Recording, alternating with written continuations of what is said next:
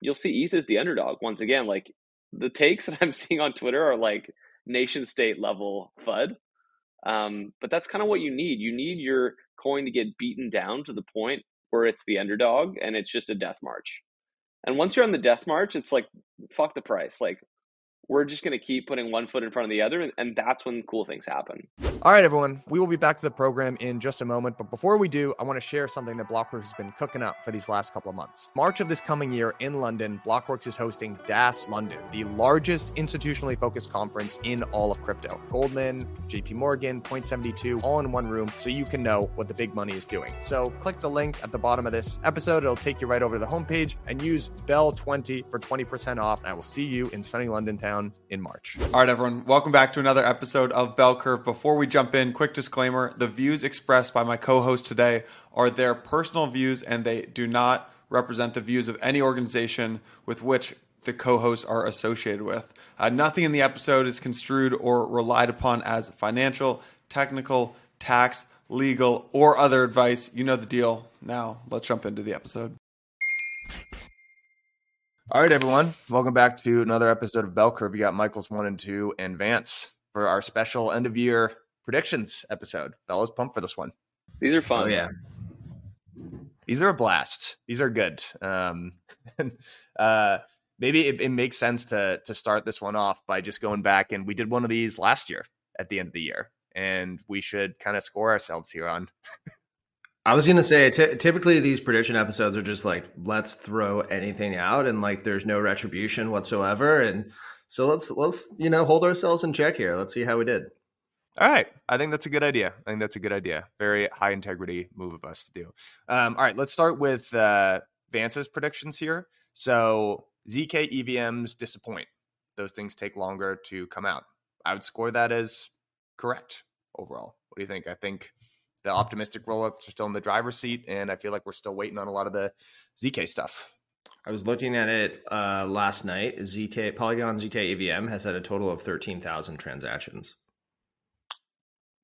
I I think it's just um like it's weird. The ZK EVMs, I guess ZK Sync has had like a lot of transactions because people are like farming the airdrop, kind of mercenary like, but I, I would I would say next year is what we think will be a breakout year for ZK EVM, just because Immutable X is launching uh, their ZK EVM alongside Passport, and like, you know, I, I think like generally one prediction that I have and Michael has, and, and probably you too, Mike uh, Ippolito, is the second one of these platforms gets like a million users, like the ground can really shift beneath people's feet in terms of like oh, is it like Solana or Near, or is it like immutable with like a shitload of gaming users?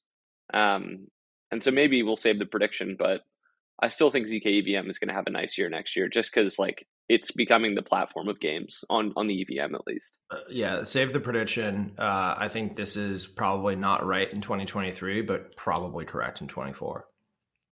Yeah. Well, I think that was your point as well. It was just like sort of a pattern matching thing of this is obviously going to be huge, but it's just going to take a little bit longer than everyone is expecting. Everyone was kind of pricing it in like it was going to be huge this year, which it wasn't. Um, okay, uh, Visa and Mastercard will build out feature-rich payment rails. I would also score that as I don't really know about Mastercard, but I feel like Visa leaned in pretty big this year, like just in terms of they're doing really interesting stuff around account abstraction. Um, I feel like maybe they haven't rolled out a ton of stuff yet, but I do feel like they leaned in. So in in, in September, they they had their partnership announcement with USDC and Circle, where they would start settling transactions in USDC. the announcement of the partnership, who knows how long the activation will take, but I, I'd say you know, at least at least from a PR perspective, that's a win. Yeah, we can score that on. We can score this a, a half point there. Um, all right, these next two are interesting. So these are both L2's uh, L2 predictions. So one point and L2 might blow up.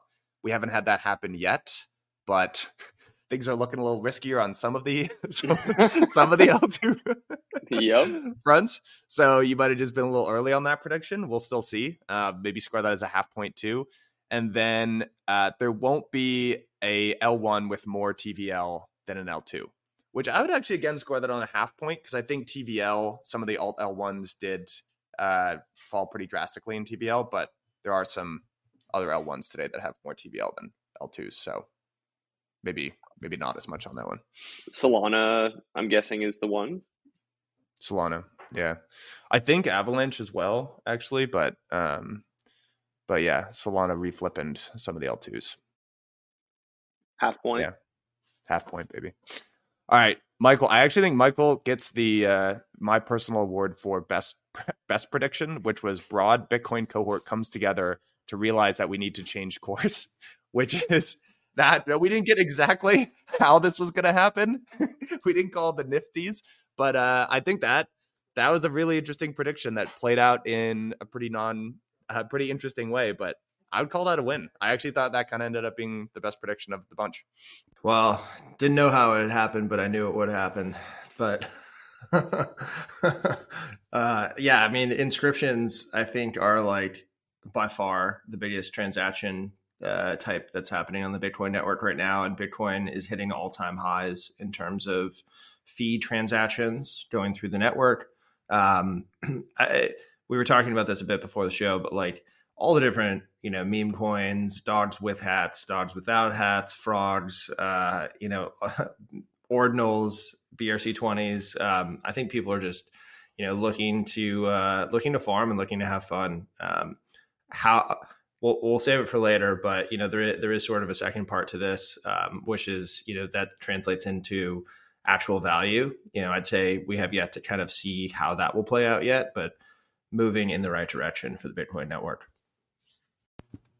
I think this is a nice. We'll we'll have a category later of feel good story. This for me could have fit in the feel good story because I think like I personally love Bitcoin and the a lot of the the arguments that that community makes really resonates with me, but I do feel like it was co-opted by pretty extreme. I would characterize it as religious viewpoints. So it's cool to see a resurgence of something that looks a little bit more normal and a little bit less cat eatery as a vibe. So uh and then the Michael, you had Michael, you actually had fewer predictions here, but your, your other one was DeFi versus CeFi activity flippening. So you said there was going to be a flippening. It wasn't going to be the one we necessarily expected, but there's going to be more on chain activity than uh, sort of CeFi activity moving forward. How do you feel like that one played out? I don't think it hit yet, but I think it's definitely trending in the right direction.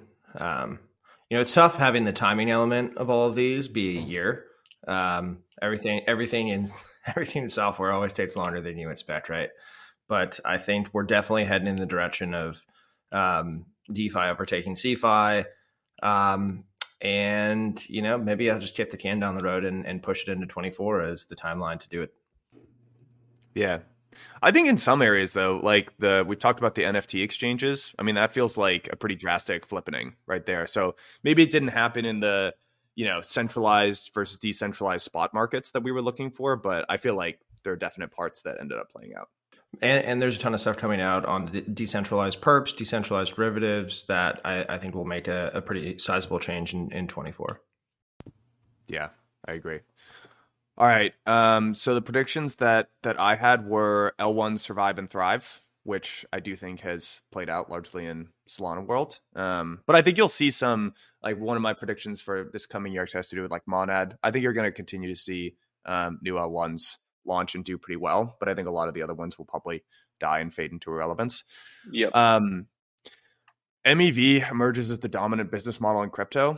I think that was just an ill-formed uh, prediction. To be honest, I, I, don't really feel like they're the, it's the dominant business model in crypto. Although I do feel like it was a huge theme of this year, and I think there's going to be, if I could go back and reword that, I, I would say there is, it would be a redistribution of MEV away from proposers today to back to applications and users. But I would, so I think there was a lot of focus on MEV this year, but I don't think it was, I don't think it emerged as the dominant business model in crypto.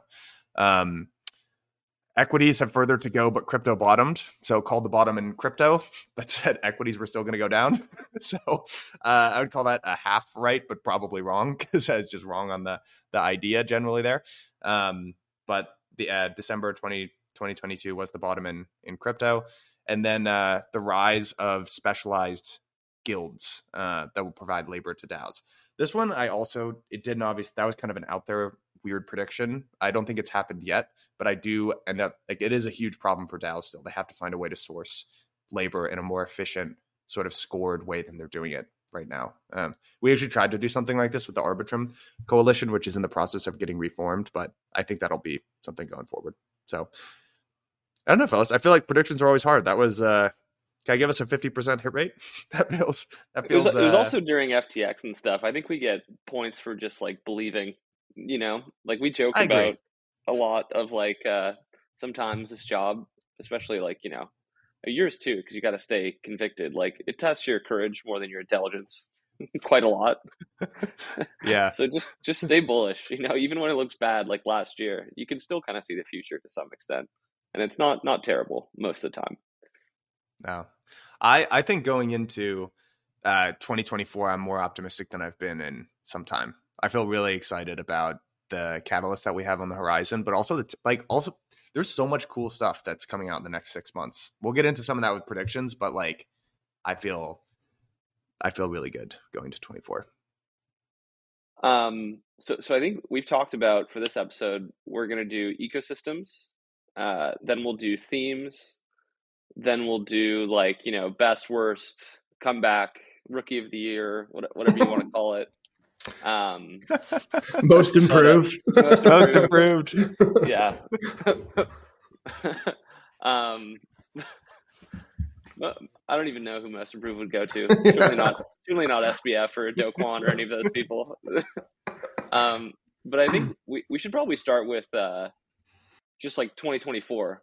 What what do we think? You know, new year, potentially new us. I mean, What happened? new us. Same old Um, us for sure. yeah. my my general sentiment about 2024 is we have dismantled all the bad actors and put them away. Um, we have the right foot moving in the right direction in terms of positive crypto trajectory, and we've got macro headwinds turning into tailwinds over the next 12 months.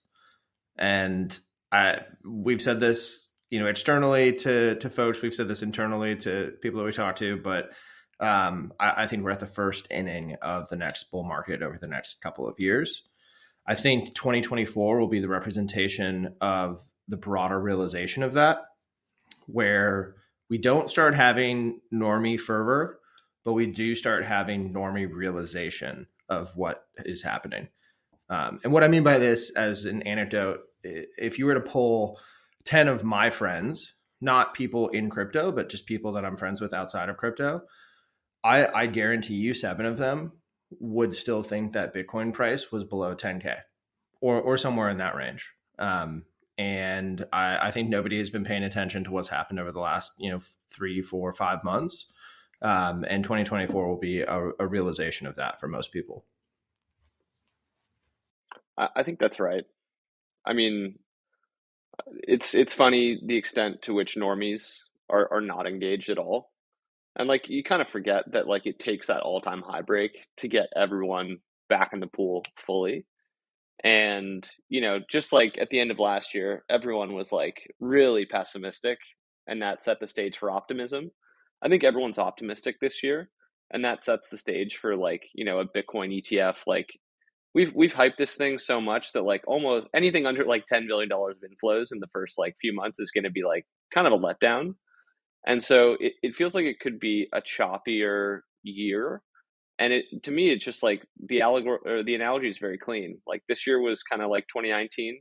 Next year is 2020 and 2020 was full of like you know, we had COVID, we had like the like the 70% crash, then we had like the melt up and you know, you have the halving, you have the you know the potential new Trump election or Trump administration, but like it does feel like the end of the year is kind of when everything comes to pass. And just talking with like people with like Eigenlayer and Monad and like a lot of games, like I think people are going to be surprised how much stuff launches in the first or second quarter of the year. But like, there's a lot coming in Q4 on like the real work being delivered side. So you know, Cobie posted on Twitter or like liked some you know tweet about like how the cycle is going to be much shorter and like we're going to top right before the ETF. I think it's going to be a lot longer um, because if we have like this paradigm shift of regulation, like 2024 to 2028 are open season. So it'll be a mixed bag, is my prediction. Yeah, I think it, it's always very tough to to predict what the market is going to do on like a three to six month sort of time horizon. I feel like there were kind of two options available to us, which was going to be. I feel like you, the time you maybe could have gotten a little bearish if like the market had just totally melted up all time high before the ETF, which probably isn't going to happen now, but that looked like it was in the cards even a month ago, and that was probably the time to say we got way out ahead of our skis. I think the longer we sort of tread water and chop, and if the ETF isn't a huge, you know, if there isn't some sort of parabolic spike after, then I agree. I think it's going to get drawn out more. I could see it sort of going either way, but I do think just based on everything that's launching this coming year and I don't know, just intuition, I feel like if you're not trying to tra- uh, trade on like a monthly sort of basis, I feel like there's very little risk that we're not going to be in a better spot at the end of 2024 than we are today. So I go in optimistic. Um, yep. Although uncertain about how it plays out in principle, you know.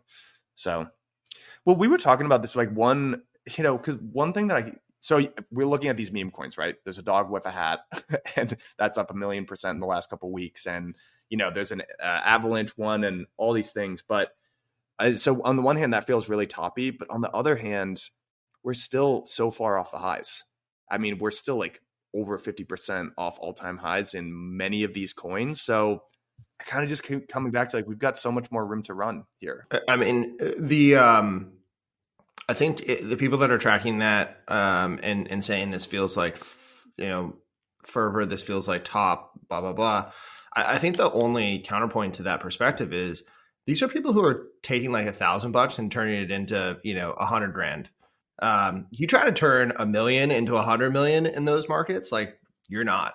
Good mm-hmm. luck. Um, and so I, I, think all that this really signals is that animal spirits for for some small portion of retail is back, but we're you know it's like if you want to play with real size, like let's talk about the real markets. Let's not talk about you know these these tiny little things that pop and then drop. Um, and in those large markets, you know, we were talking about this too, Mike, but um, whatever the signal is that Willy Woo wants to talk about, you know, like that that you know signal MVR MVRV MVRV um, is you know it, it's basically at 1.37. The only times that it's gone above three have been good times to sell, and and we are well away from that. Um, so I, I, think we're just starting in terms of the real markets. Um, these small little things are just canaries in the coal mine for what's to come. I also think there's an element of PTSD here, and it's very difficult to get yourself. You know, crypto goes through extreme euphoria and periods of extreme depression, and it's actually very difficult, even having gone through that a couple times, to mentally reorient yourself if you've been experiencing two years of max pain to be really hopeful. Um, and then the same thing on the other side when things have been going extremely well to say, hey, our revenue is probably going to go down 60, 70%. That's just a really tough mental pill to swallow at that time. So I I do feel like actually in bull markets the biggest mistake that people make is letting go of your winners too early. And like everyone has these stories about how they sold way too early. And I don't know. I know I'm sounding a little uh, hopium esque, but that's where my that's where my head's at. Honestly, going into this year, um, I, I think people are most concerned with upside maximization versus downside minimization, and that's mm. just like you know a sentiment barometer of where things are, and people are going to be tested all throughout 2024 nothing's free, and you're gonna have to go through some no. Some nights where you're not sleeping so well. it's all part of the process. All part of the fun. All part of the fun. All part of the. All fun. right, let's go. Let's move on to some of the specific ecosystems. Bitcoin. How are you guys feeling about it in 2024? Definitely comeback year this year. Yeah, definitely comeback year. I think. um now that we've got sort of two camps, which is the like ordinals and inscriptions, um, Taproot, like th- there are there's functionality within the Bitcoin ecosystem, or at least there's the potential of it. Um, I think you've got that as one side of it, and then you've got the hardliner, like hard money, digital gold, institutionalization, inflation hedge. Don't touch my Bitcoin. Don't mess with it. You know, don't pump the fees through it. Don't clog the network you've got that side of the camp as well. And I, I, will be very curious to see what happens with the institutionalization. It seems like, you know, at this point, 95, 98% chance that it gets the ETF approval in early January. Um, and then, you know, everybody and their mother is going to just get bombarded with advertising for Bitcoin. Um, and everybody's going to know about it. It's like, I, I don't know if you've walked through airports recently, but you've got uh, even, you know, SFO. I've, I, we were in Hawaii recently for my brother's wedding, and they've got, you know, even GBTC advertisements there. It, it's crazy. Like, but imagine that. And, and there's 12 participants, and one of those participants is the largest asset manager in the world. Um, so I, I, think everybody's going to know about it by the end of the year. Um, but it will it will have to really go through a process of what is Bitcoin now, because there are two you know pretty legitimate camps, um, and you've got the institutions on one side. This is digital gold. This is an asset category now. And then the other side, you've got this is a tech platform where we could do things other than just hold assets. Yep. I think um, uh, someone described inscriptions to me as the uh, blockchain version of an STD, and all these different blockchains are like catching it. And so, like, I, I, I just you know, it's awesome to see them hit all time highs in terms of fees. Again, it doesn't mean quite as much because it's a proof of work system, but like proving the sustained demand of of what's going on and like you know putting the Luke Dashjr like i'm going to eradicate this spam from the blockchain FUD to, to bed to bed like kind of feels like where bitcoin is going to go but it's interesting like this is the uh the spot etf is the final boss um like it, has got to be kind of like roll your own catalyst from here on out uh so it'll it'll be interesting to see but um I, I think bitcoin continues to do to do well in 2024 yep I don't have much to add to what you guys said. I just wouldn't fade Bitcoin right before it's about to get its spot ETF just super left bell curve. I just think it's probably going to do well. I, I, I, there are a lot of arguments like this always kind of comes up the the Bitcoin camp about whether Bitcoin's going to flip this trend of the last couple cycles and start to outperform ETH or Solana or some of the newer chains. I would I'd probably go out on a limb and say I don't think that's going to happen. I think the same period that has held in the past is going to continue to hold. So even though it's going to be a great year for Bitcoin, I would say, and that's kind of the destiny of all these these L1s, right? Like the bigger you get, the less volatile you get, the more your absolute returns are going up, but risk adjusted looks a little better because it's de-risked and that's just kind of the destiny of all of these really large assets over time. So if we were to actually make a prediction here, just based off of what we've been talking about, you know, I, I, think we would all probably agree, but like who wins in those two camps? Is it the institutions and, you know, the hard money perspective, or is it, you know, the inscriptions and the, uh, the experimental BRC t- camp? institutional for me. Hundred percent. I would I would yeah. say institutional. Um, yeah. Also, like you, you look at the user numbers on a lot of these things, um, and it kind of looks like the same cohort of people who are trading like the dog coins. You know, it's like fifty people versus like fifty other people. Um, and inscriptions, like you can really ramp the fees. So, like we'll see. You know, um, if it doesn't sustain, I think you fall kind of naturally back into this like it's digital gold. That's all it is. Agreed. Yeah. Should we do? All right, should let's, we do ETH? Yeah, I would love to get your guys' perspective. And just to just to set the scene here, I mean, the uh, narrative has shifted a little bit against Ethereum. I would say, kind of shifted from this super consensus bet to one that's. I, I don't think it's really a, a total underdog. Like it's still the, the second biggest crypto, but like the narrative has certainly shifted against it. no, no, it's the underdog now. Yeah, it's the underdog. Uh, yeah, I'd just be curious, like, how, how do you guys how are you guys thinking about the ETH ecosystem going into twenty four? This is like very similar to what happened in 2019, where ETH BTC started the year at 0.04, and about in the middle of the year, I think it was in July or August, it was 0.16. So it had like a 50 to 70 percent decline. And you know, that was when uh, Udi held the Death of ETH t- uh, Twitter Spaces party.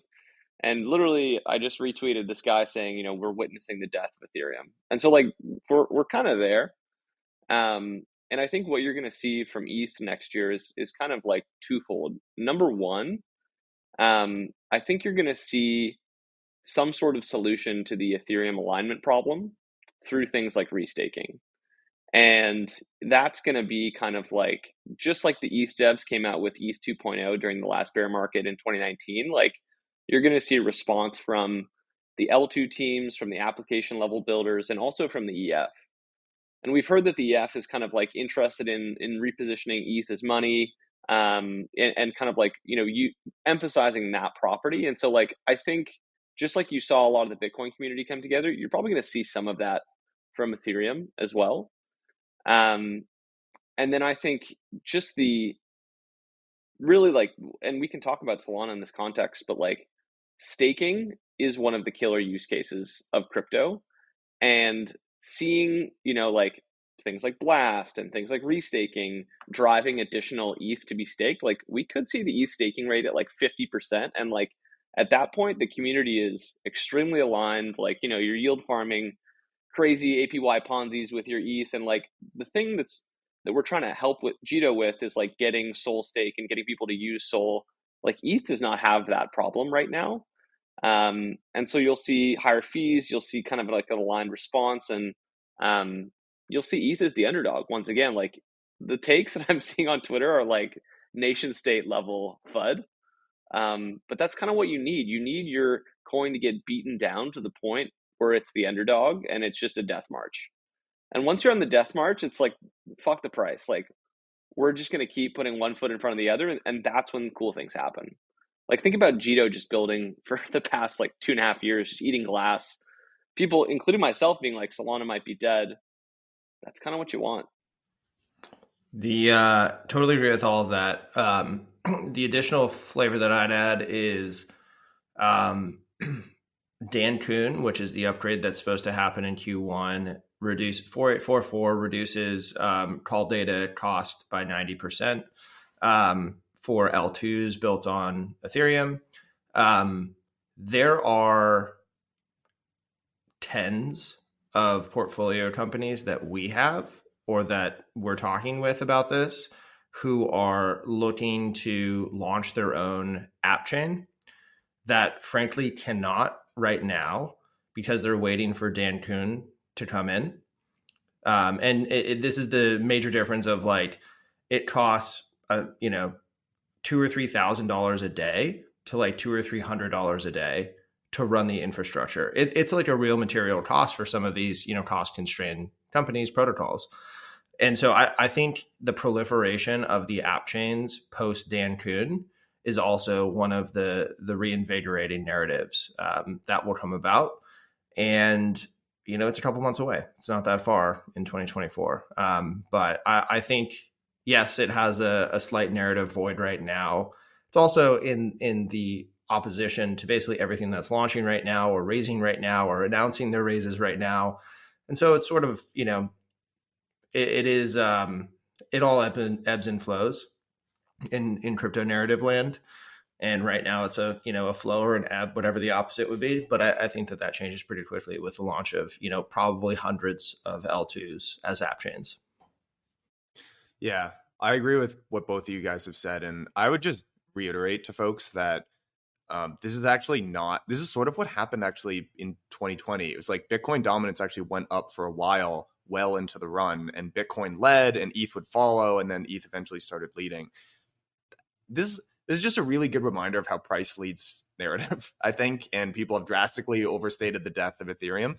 Actually, one you sort of uh, front ran one of my predictions, actually two of my sort of predictions, Vance. But that's interesting to hear that uh, the Ethereum. I thought this was going to be an out there prediction, but I think Ethereum is going to get a rebrand away from ultrasound money this year. That was going to be my one of my big predictions. I I was never a huge fan of the ultrasound money because I felt like that is competing with Bitcoin, but I I just think people are very bullish on restaking, but they don't really fully aren't grokking the the full implications of that. And I think one of the things that ETH does best is actually yield.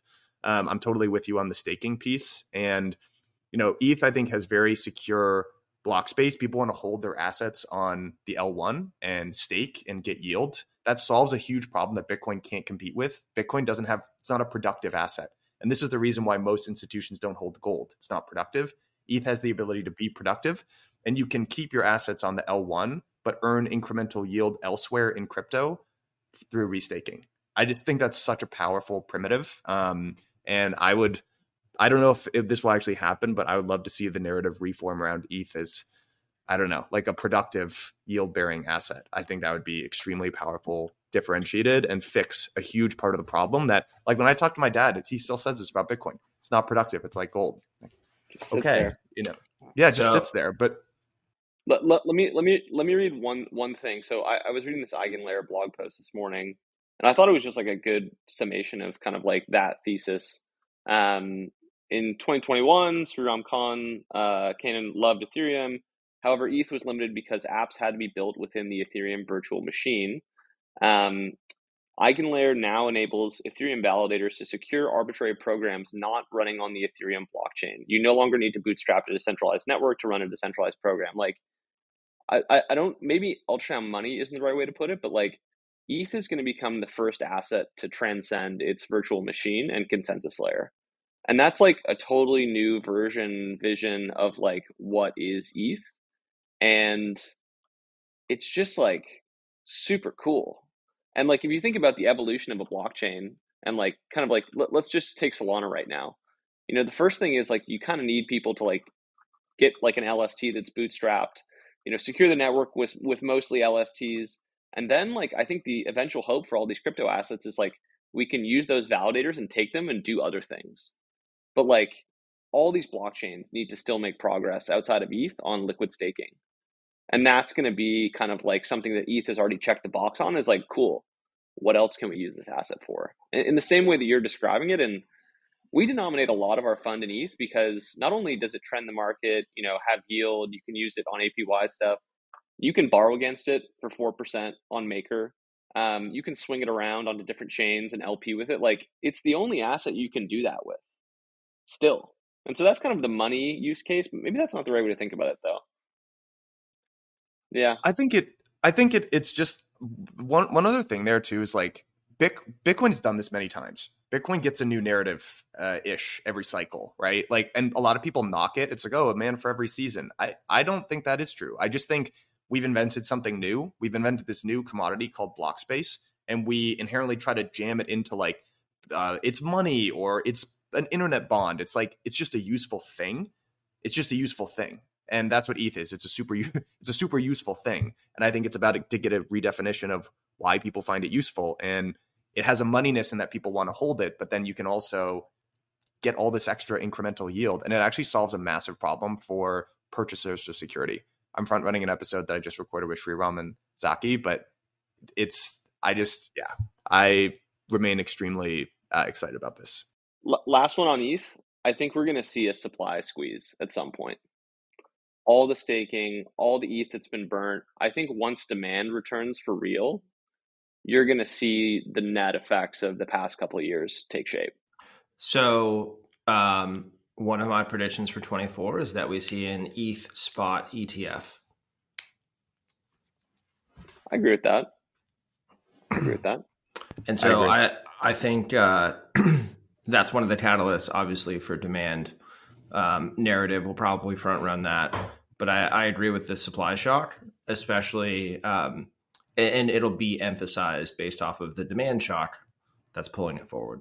All right, everyone. We will be back to the program in just a moment. But before we do, I want to share something that Blockworks has been cooking up for these last couple of months. March of this coming year in London, Blockworks is hosting DAS London, the largest institutionally focused conference in all of crypto. We are gathering 1,200 of the world's largest asset managers. So think TradFi macro funds, crypto native funds, big allocators, and financial institutions. So banks, payment processors, etc., all in one spot. It's very rare to get the likes of Goldman, JP Morgan, Point72, whatever, all in one room so you can know what the big money is doing. We're diving into the themes that they care about. So we're talking about the intersection of macro and crypto, where we are in the cycle, real world assets. So everything from stable coins to on chain treasuries to tokenized assets. It's going to be a blast. But the other reason you really want to go is London, baby. Center of the world at one point. You got pub culture, you got fish and chips, great beer. It's going to be a blast. So because you're such great listeners to Bell Curve, there's a code BELL20 that's going to get you 20% off. So click the link at the bottom of this episode. It'll take you right over to the home homepage. You'll see all of our speakers and use BELL20 for 20% off. Ticket prices are going up soon. Make sure you go, use that code. I will see you in sunny London town in March. All right, should we move on to Solana? Big year for Solana. Um, underdog story of the year, probably, although it's uh, very hyped at the current moment. What do you guys think going into 2024? Oh, obviously the underdog winner of 2023. I mean, th- th- think about where it, think about where it started. Um, you know, it it was like post FTX.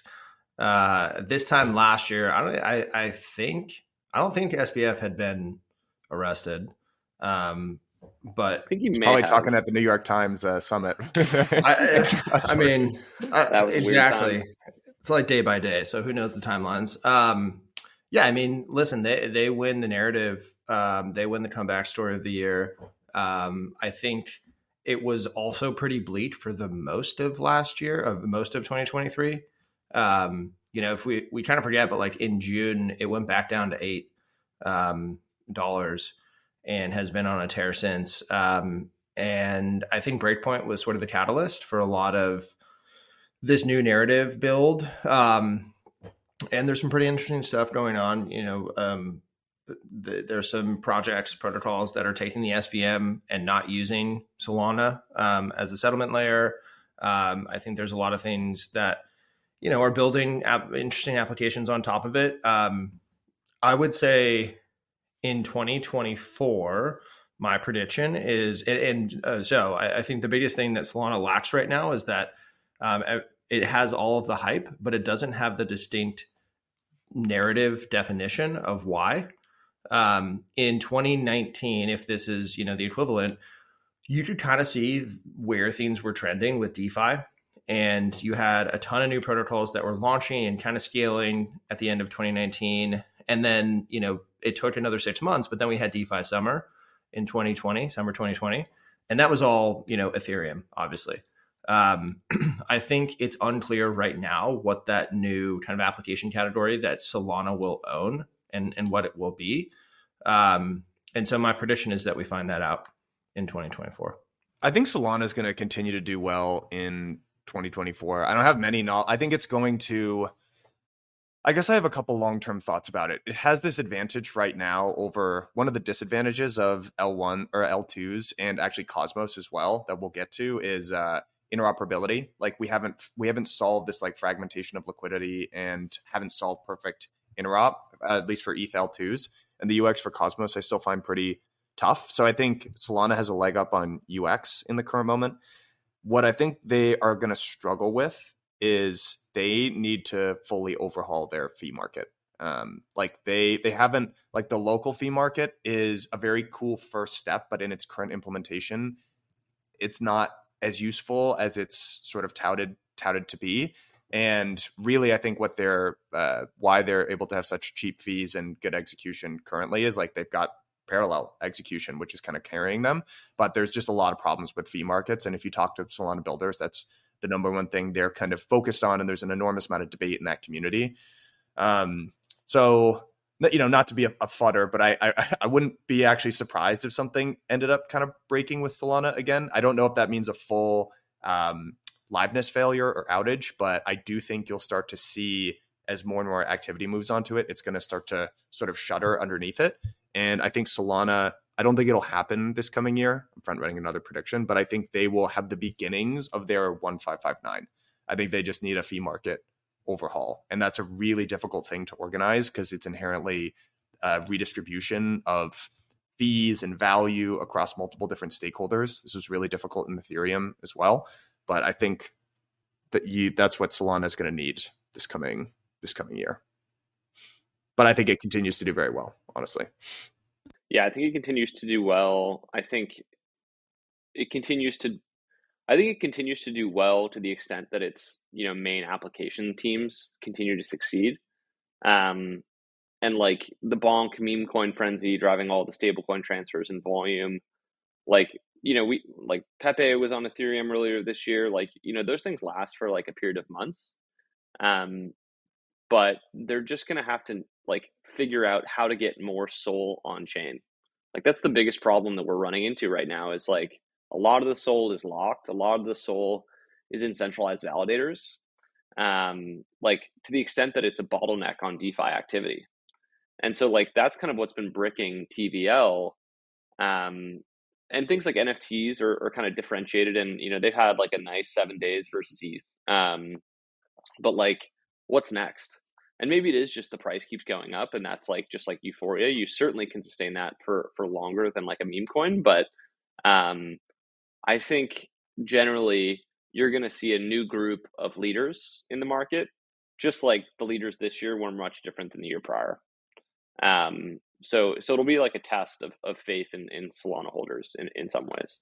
So to take this further, um, I one of the things we were talking about internally is um, DeFi within Solana, and and I I can't remember off the top of my head. I think it's about three hundred ninety something of um, Sol out of the five whatever is staked.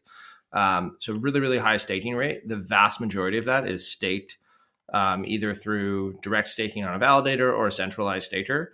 But what that limits is the use of that asset as a collateral asset my my prediction is that without Sol State um, moving to a liquid staking model, um, without it moving to less than forty percent centralized state, you're not going to be able to see DeFi take off on Solana. Stake your Sol, people, in Jito, preferably. Uh, the Jito story, biased. I agree. I know. I'm biased too. I'm a minor bag holder, but I just I also just got to know Lucas this last year, and man, like talk about just Dude. building through an absolute shit Brilliant. environment where everything was going against you. Like I just root, I just personally root for that team to be honest. Um, so Yeah, they're they're clearly like the giga brains of that of that community. Outside of like Toly and those folks, like they, they like know like the physics that underpins like the blockchain. It, it's it's wild to hear them talk about it.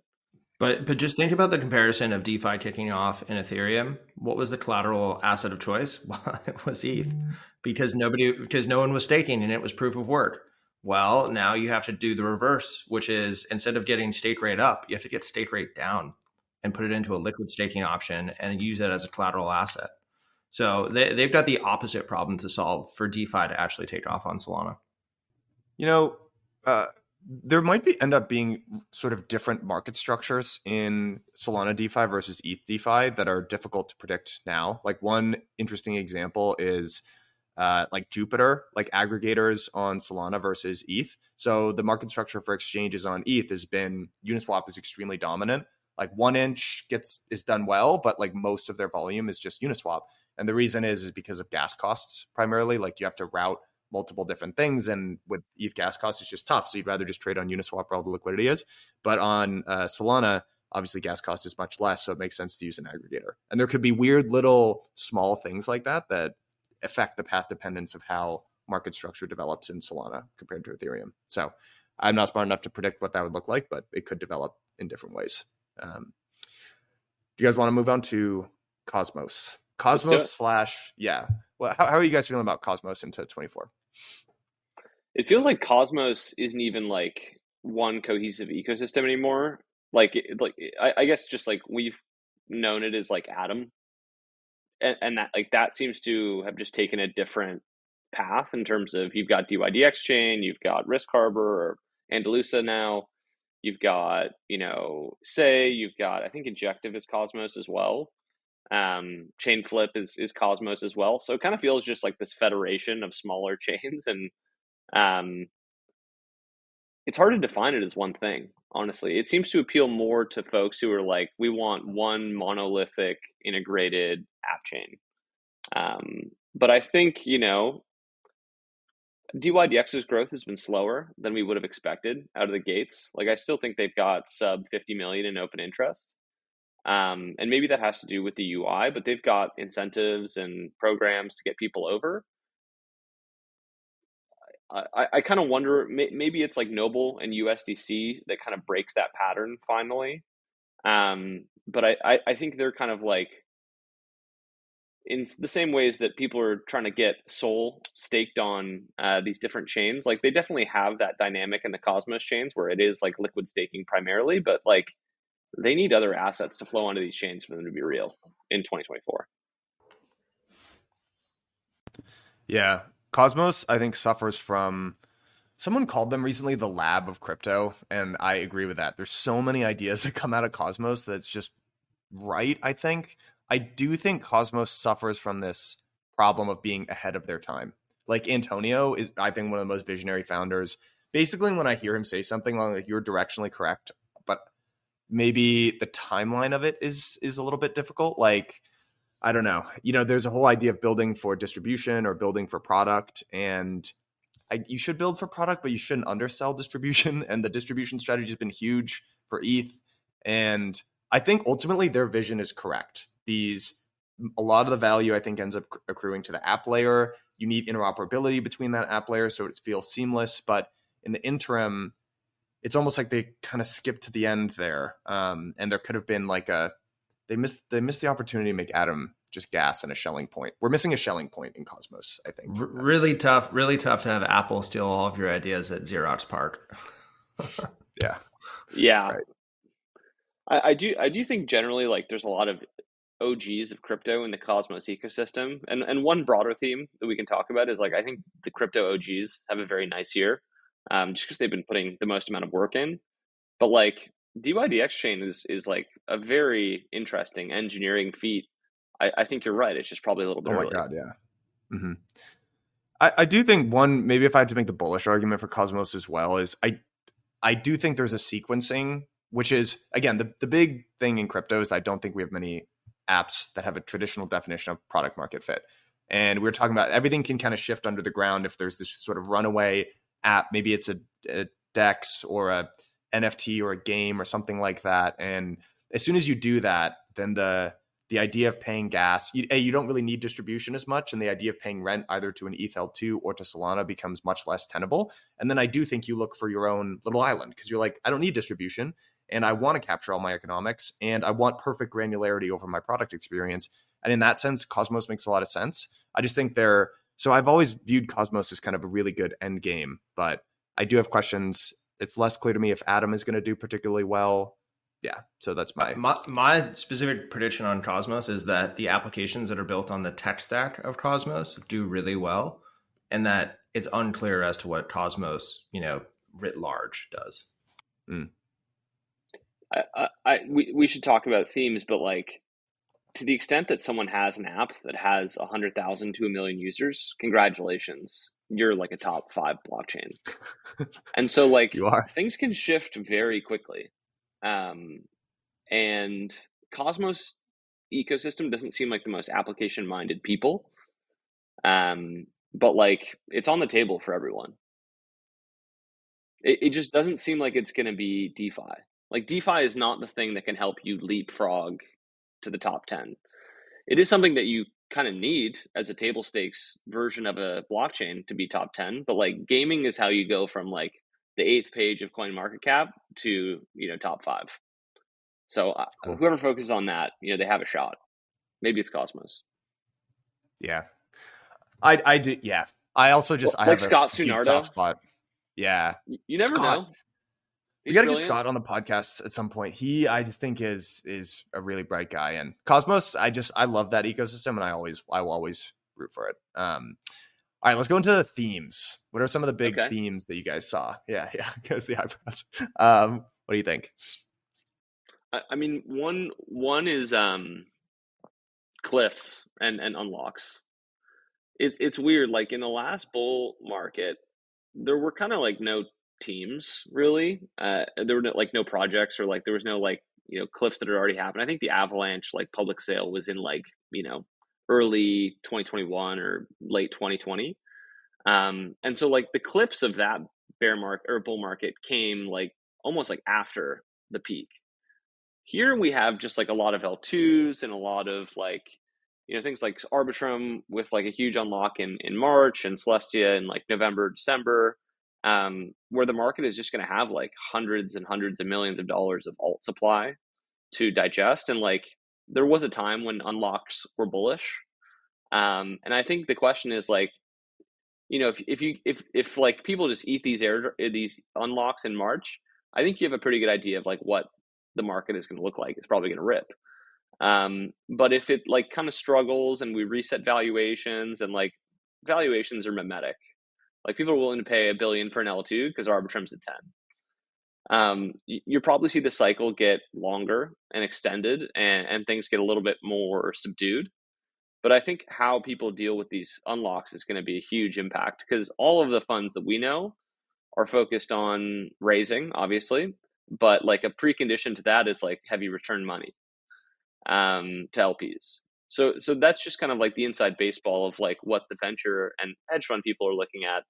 Um, and so it'll be interesting to see if, if chips are taken off the table in that regard and, and how that makes the market react.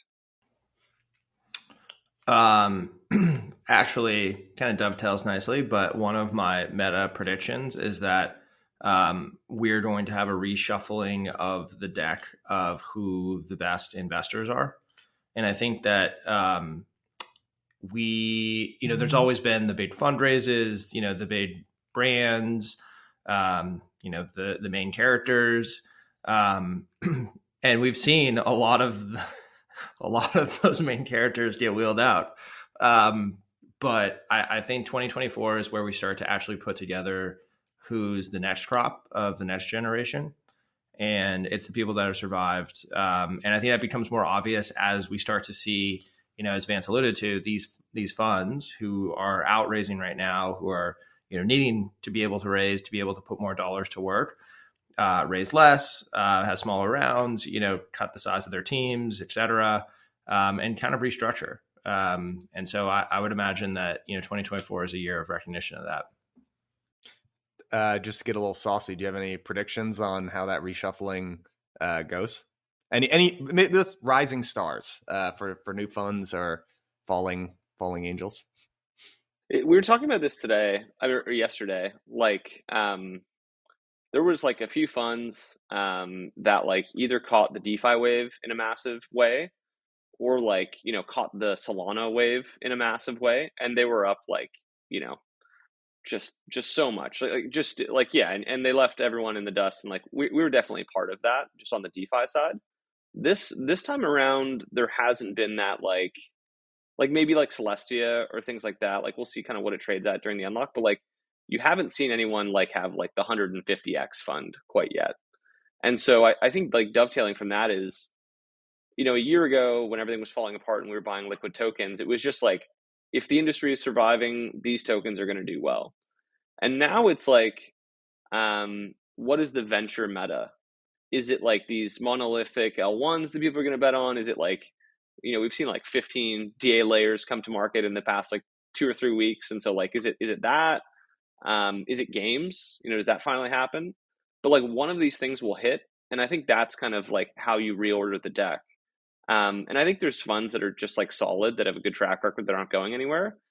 But if you're a venture only fund, you don't really do liquid, like you really need to be in tune with whatever that meta is. And it's not just like a narrative. Um, cause like people can produce DA layers faster than like, you know, the existing incumbents can build a moat.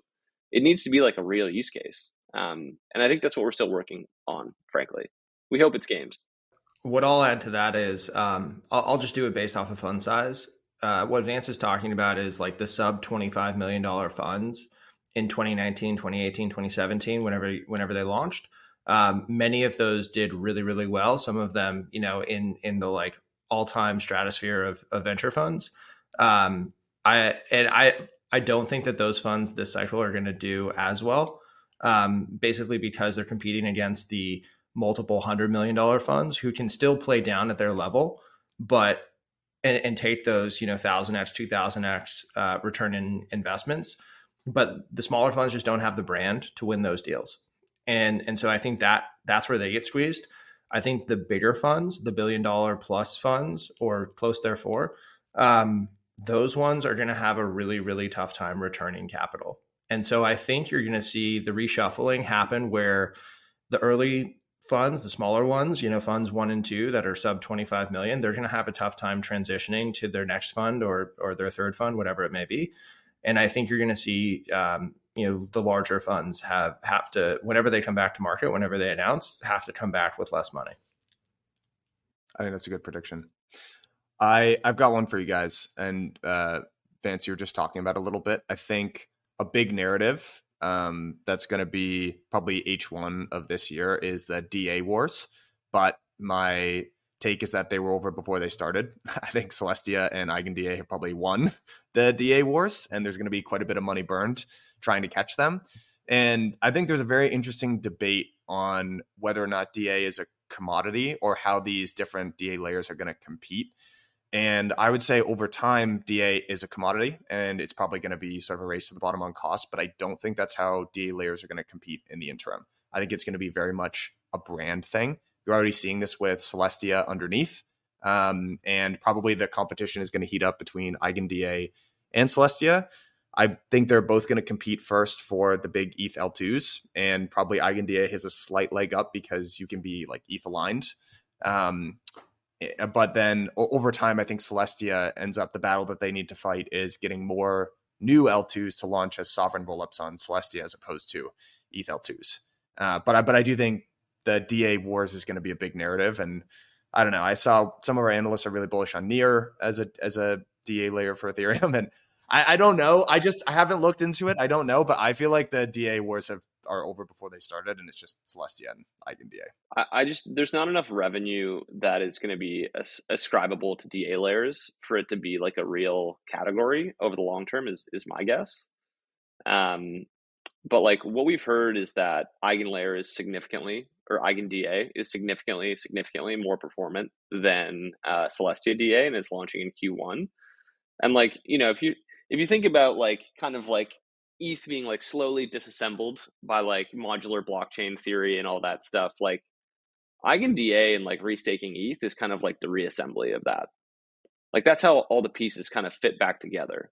Um, and you know, like maybe the community cares or maybe not, but like, look, if you launch an L2 blockchain and you get like, like think about what Blast has done. Like this is a good example. They launched an L2 and they made it super ETH aligned by saying like send us ETH and we'll like do something you know with it. And like you know now we have all this TVL we have all this community versus like congrats you launched on Celestia. Your your DA is marginally cheaper. You don't have any other real community. Like it, it's going to be more of a community bootstrapping mechanism in terms of like why would I put uh, Eigen DA over Celestia DA and I think that's kind of what you're talking about is like it's the brand and that's the thing that matters. It's not like the cost or performance. Like I, I guess that matters, but like it's more about bootstrapping the community, which is kind of like if if you had an L2 pick between a community and slightly cheaper DA, they'd pick a community. I that's and, um, exactly what I'm saying. Yeah, right, totally. Yep. But it's going to be interesting. Um, and paradoxically, like Celestia at 12 billion has a higher chance of success than Celestia at 1 billion. I know. So I know. You know, even like, though it's more expensive, things are kind of path dependent. But like you know, the rubber meets the road when the tokens unlock. And you know, price can drive sentiment up, but it also can deflate it on the way down. We'll see. We shall see. Um, and I've got one more for you on the slightly nerdier camp, but I I think uh, sort of steel sharpen steel a little bit. I think we're going to see innovation um, in the EVM for the first time, basically ever. And uh, I think Solana SVM is going to push. I was actually I went to one of these, um, uh, you know, Jon Charbonneau DBA kind of research hangs, and it was it was very interesting to hear. I think Monad is like a really good example of this, where people are finally like, yeah, okay, we need parallel execution in the EVM. And I, it was actually really interesting to hear from some of the folks on the east side of the, the table basically articulate the idea that the EVM was designed for ETH, but the hope was that there was going to be experimentation at the execution layer on L2s. But the L2s kind of all just took the EVM and didn't innovate on it because they were focused on other stuff at the time. But I think now with the the advent of the SVM, uh, people are going to. I think it's going to be a huge trend of like parallel execution, um, parallelization in the EVM is going to be a big thing to watch this coming year. Monad will be a part of that, but I think L2s will experiment with that and start to push that more. And then the other thing I think that the L2s are going to have to figure out, although I'm not really bullish on them figuring it out this year, is interop in between them. Because if the idea is to move off ETH main chain, like we got to figure out some interoperability between these layers. So I'm I'm pretty bullish on interop next year. Like CCIP, socket, kind of feel like the two approaches that are winning the most users. Like Socket powers Polygon, they power Matcha, they power Coinbase internal stuff. Uh, Chainlink is kind of like Synthetix, um, like all the DeFi protocols that use their oracles. Like I would expect by the end of next year, we have that as like a solved problem. Um, so I'm, I'm, I'm more bullish on that. And I think that's going to be a sneaky big category where it's like yeah, like you launched your own L2, but like you're playing on this shared messaging layer that like kind of is a blockchain. So like which which one are you really deployed on? If your users are just doing things, you know, this there and the other place. It's just like a different way to think about it. So I agree that next year we have um, ideas around what's working, but I think that this is a UX issue that basically just gets better over time. I don't think it's like a okay, yep, mission accomplished, we solved it. I think it's like a, we know who the winners are, but it slowly gets better and better and better and better every single year. Just like you know, HTTPS, it just like it used to be a, a bitch to, to try and connect and like switch from one network to another, and it's like, oh, you're on Juniper, and you're like, no, just over time it gets abstracted more and more. On, on the parallel EVM side, I, I think you are. We, we were doing this math last night where, um, I mean, Michael, what are the numbers? What does the zk EVM cost right now? I mean, it, it's it's about a dollar fifty on average. So like two fifty to swap, uh, like I don't know, maybe a dollar to to send ETH, um, but like call it a dollar fifty per transaction. Right, and then Dencun, you know, you assume that's like fifteen you know, maybe, cents. Yeah, fifteen cents. You know, like maybe there's something in 2024 that helps get that to like sub ten cents, but like, it, it, like one way to think about it, which Michael pointed out, is that's less than credit card transaction fees, uh, which is like 30 cents plus 3% on most stuff uh, for the merchant. Um, but the user obviously bears that cost. And so, like, we're cheaper than all major mainstream payment rails, likely at scale. And I think one of the questions I have with the parallel EVM is like, do you need 0.000001 cent transactions? And, and if you do need that, what does that get the network? Because uh, it certainly doesn't get a lot of fees. Like, you need some sort of like some sort of different use case other than like swapping and buying NFT. Like you need some high throughput use case to match high throughput TPS. So I, I think there's there's questions about like the extent it's needed and like what are the final benchmarks we're aiming for? Does it need to be free? Because if it's free, that's not like a great business model. Well, let, let, I'll, I'll add some color there too. Um, so first off, uh, I think the big the big difference here is um, you know 15 cents sub credit card fees for most assets. Also that scales. So you could buy a you know a, a $10 thing you could buy a thousand dollar thing and it's still going to be 15 cents. Whereas with credit card transactions you have that variable fee baked in which is totally different. Um, and the other thing i'll add is um, account abstraction i think changes a lot of this uh, where it's not the user who's paying it it's the merchant effectively who's paying it just in the same way that you have person to person or point of sale transactions, uh, or yeah, not person to person, but point of sale. Um, and so all of this leads to my broad 2024 prediction that 2024 is going to be the year of Web3 gaming because you're going to see 50 to 100 games launch. There's going to be account abstraction to where users and gamers are not going to have to pay the transaction fees themselves. They're going to get airdrop tokens. They're going to get airdropped assets that they can use in these games. Um, and I would go so far as to say, you know, the, the, NFT market at the end of next year is going to look like game assets. It's not going to be PFPs anymore. And and that, you know, is is basically the broad trend of the technology is there. The wallet wall will be solved, um, or it kind of has been solved. Uh, immutable passport officially announced, um, I think yesterday, or the day before. Um, and we've got, you know, hundreds of games that are set to launch. The good news about making uh, this gaming prediction every year is that eventually we will be right. I was going to say, I don't think we made this prediction no, no, last year. Think, I'm, I'm just fucking around. Like we, we've just been bullish on this for a long time and underestimated how long it will take. But um, it does seem like finally, just like the launch of Passport yesterday and the ZKVM, like it's going to happen. And, you know, this year is more likely than the last. And I, and I think it will happen in 2024. And, and just to, so sorry, uh, last point on ZKVM and transaction fees. I think what games will realize is that it's not, you know, all the transactions, all the movements, all the activity that lives within that game is going to be something that lives on chain. It's when you have a monetization element, that's when you have something that settles back to the blockchain and that's where that 50 15 cent fee actually does come into play um, everything else will live in a semi-centralized or or you know fully centralized ecosystem just as you have with digital game ecosystems but it's going to be the monetization moments that are put on chain. I had Return of GameFi as a prediction too. I thought you guys would appreciate that one, but I also had it this year. I just feel like it feels like the obvious thing. I I don't know, dude. It's um, it's but some people don't believe in it. Like some people are just like, this is never going to happen. It's like, well, well think, we're going to be I, trading like dog with a hat for the next, you know, 50 years. That doesn't sound that interesting. Like, we got to do something I'm else. You. I'm with you. I don't know. Look, I, I have no, there's this whole debate about meme coins. Are they good? Are they bad? Is speculation good or bad? And people feel the need to come out like really hard against it or really hard for it. And it's like, it's kind of cringe on both sides. Like, just take it for what it's it so is. So cringe. It's, it's so cringe. Yeah, it's so lame to be like, this is ruining crypto or like, this is the future of social. It's like, no, it's not. It's just some intermediate thing. Just take your little gains while you do it. Have fun trading with the dog with the hat. Um, it, it's a bunch of kids on the internet that are bored until as we wait for the next narrative, you know, to come yeah. through. Hundred percent, hundred percent. Um, I actually, I had, uh, I this is not going to be a surprise because I feel like I've talked about it on this on this show, but uh, I think NFTs are gonna. I, I think it's gonna be a big comeback year for NFTs. Also, ooh, ooh, one of my dark horse bets is uh, NFTs. PFP NFTs die in 2024.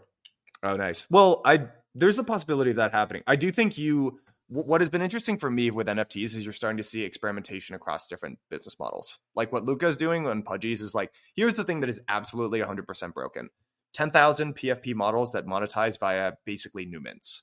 That is a model that is never coming back. Um, but I do think you'll see more, tra- like what Luca has done from at least my perspective is fit it into a traditional IP model okay, I've got my social media up here. I sell my little plushies in uh, in Walmart, and then I have my thing that sits at the bottom of the funnel, and some royalties accrue to that. And that's my evangelical community that's going to scream about my pudgies forever. That just that's a neat, easy, simple business model to understand. And yeah, but that's not that's not like okay, that's not what I'm defining as PFP NFTs. I'm saying like the new collections that launch once every month, and we've got you know hundreds of collections where you've got ten thousand per like that that is over. Yeah, the the AI effect too, where it was like hard to create those in years past. Now it's just like you can spin up a 10k PFP like. When's the last time you saw anyone sell a 10k PFP collection? I had we're skipping ahead to a flop, but I had a big flop on on that on that, let, let, um, let's on do, that exact let's do front. Flop. Let's do the flop. Elementals. Azuki Elementals was a- objectively a hysterical thing to happen, which was like this super hyped NFT collection. And everyone's like, man, I wonder what it's going to look like. And it was the exact same. That was to me.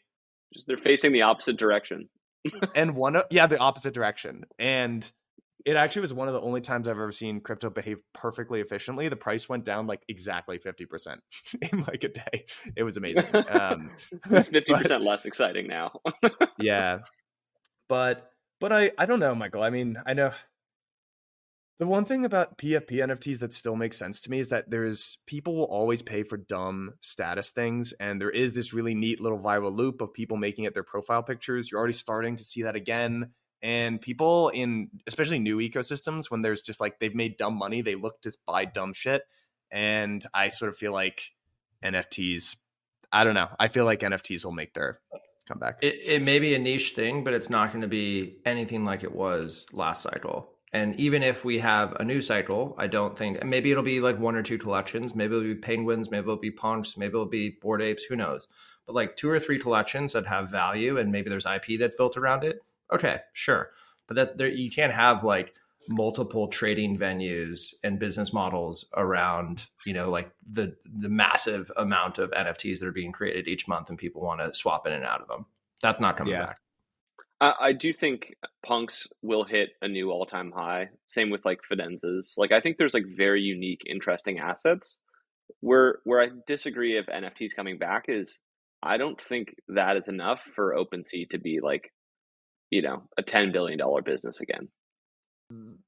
No comment on OpenSea specifically. That's a challenge. Yeah, I, I don't. I never like to root against anyone. Like they were the underdogs. They built it into a crazy business it's a really smart team. I'm sure they'll figure something out. But yeah, I think they're gonna have to figure something Pivot. else out. Yeah.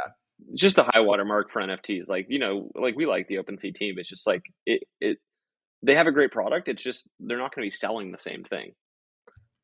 It's gonna be not gonna be- and and, and anecdotally, uh, the games that are building NFTs that'll have at least in-game utility. None of them. I mean, maybe some of the high-value assets. They're like, sure, you can put it on OpenSea if you want, but like, we want to control the marketplace for our game.